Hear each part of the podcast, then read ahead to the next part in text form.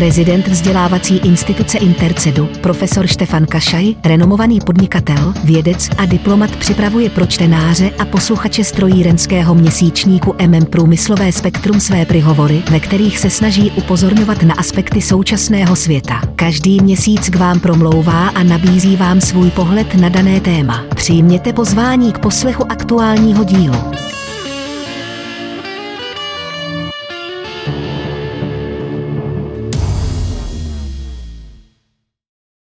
Mojom príhovore o vzdelávaní sa nenádiam, že je vôbec možné na vymedzenom priestore preniknúť do podstaty vzdelávacích a výchovných procesov v našich podmienkach.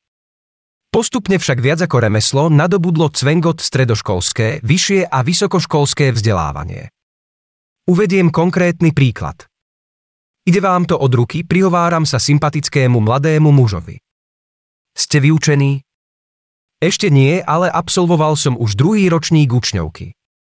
Ešte rok a budem mať výučný list. Už nie ste mladík. Mám dospievajúce deti, musím sa postarať o rodinu. Som síce inžinier, dokonca som pomýšľal aj na vedeckú ašpirantúru, ale remeslo je istejšie. S takými anomáliami sa stretávame napriek všetkej snahe kompetentných dejateľov. Jadro problému signalizujú časté návraty k úvahám a pokusom o znovuzrodenie duálneho vzdelávania. Už po niekoľkých rokoch existencie takého systému sa vždy na novo opitujeme. Je to dobrá cesta. Sám som ňou ako učeň počas rokov 1955 až 1958 putoval. Vyučil som sa za sústružníka a v treťom ročníku som vlastne bol zasadený do praxe, to znamená, že som pracoval vo veľkom známom slovenskom podniku, býval som v robotníckej ubytovni, nadobúdal prax a zarábal. Z výplaty mi časť automaticky išla do úspor na vkladnej knižke, ktorú som dostal do rúk spolu s výučným listom. Nemienim ale tu opakovať krok po kroku, čo bolo a čo nie je, ani citovať príslušné zákony v jednotlivých obdobiach. Historická pamäť však pretrváva a je iba na nás, z čoho sa vieme poučiť a s novými vývojovými etapami budeme pre široko chápanú edukáciu utvárať systémy spoločensky žiaduce a úspešné aj v medzinárodných intenciách. Názorové konfrontácie pochopiteľne nie sú bez účinku. Ich produktom je priznanie aj pozitívnych stránok vývojových etáp. Napríklad zákon o štátnych pracovných zálohách zo dňa 19. decembra 1951, ale i ďalšie zabezpečovali odborným učilištiam a školám závodného výcviku odbornotechnické a všeobecné vzdelanie a politickú, kultúrnu, telesnú a brannú výchovu. Boli dotované štátom, avšak absolventi boli povinní pracovať v podnikoch, ktoré určilo Ministerstvo pracovných síl, podobu ním určenú v rozmedzí od 3 do 5 rokov. Rovnako podniky v tom období mali povinnosť zamestnávať absolventov odborných učilíšť a škôl závodného výcviku prácami, ktoré zodpovedajú ich odbornej kvalifikácii a starať sa o zvyšovanie ich odbornej a kultúrnej úrovne a o zabezpečenie ich vhodného ubytovania. Odborné vzdelávanie sa na Slovensku poskytovalo až do reformy v roku 2008 na stredných odborných školách, stredných odborných učilištiach, kde bolo možné dosiahnuť aj maturitu. Uvedené typy vzdelávania majú prevažne školský charakter. V študijnom pláne strednej odbornej školy sú podchytené základné predpisy na podiely teoretického a praktického vyučovania, ktoré sa od seba odlišujú podľa príslušného študijného odboru.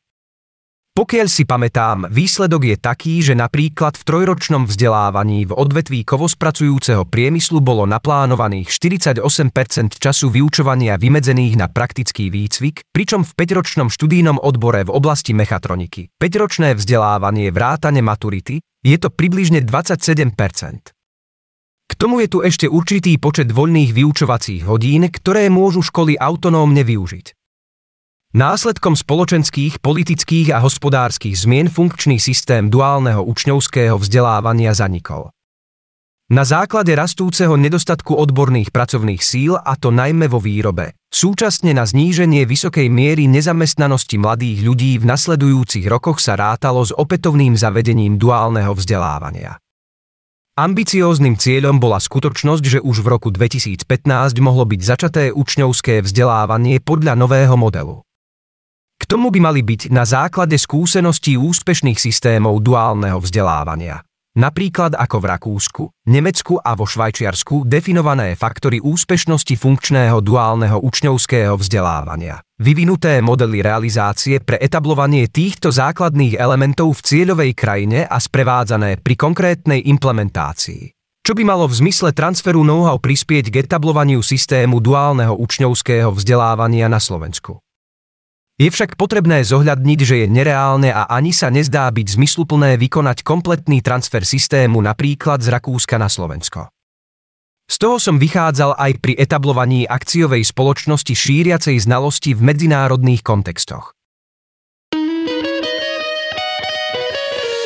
Děkujeme vám za poslech společného podcastu strojírenského měsíčníku MM Průmyslové spektrum a vzdělávací instituce Intercedu. Věříme, že nám zachováte přízeň i nadále. Již nyní pro vás profesor Kašaj připravuje další zajímavá témata. Aby vám žádné z nich neuniklo, odebírejte prosím naše podcastové vysílání. Děkujeme. Hezký den.